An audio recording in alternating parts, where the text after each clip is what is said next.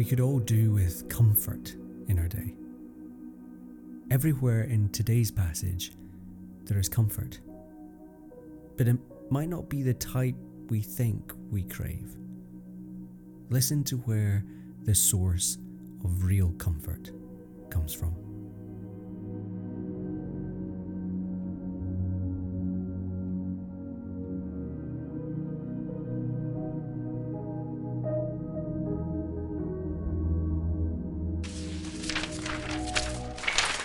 2 Corinthians 1 verses 3 to 5.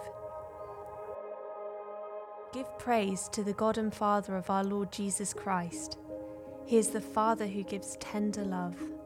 All comforts come from Him.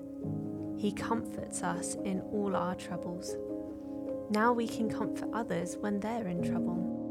We ourselves receive comfort from God. We share very much in the sufferings of Christ so we also share very much in his comfort.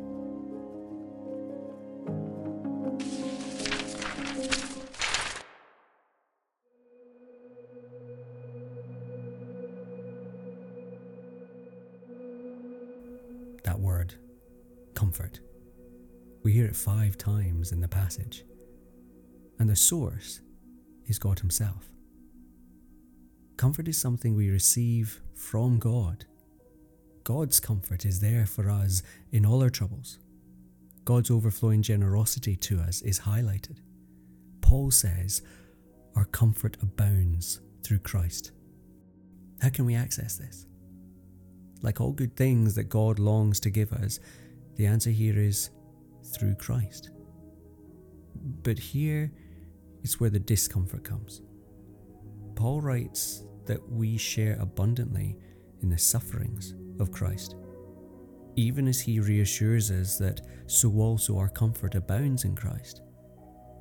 We cannot have Christ without suffering, and we cannot have God's comfort without Christ.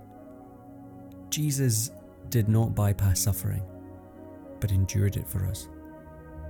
Following Jesus, we will experience suffering, but alongside that, we have this wonderful promise in following Jesus God's comfort will abound in our suffering.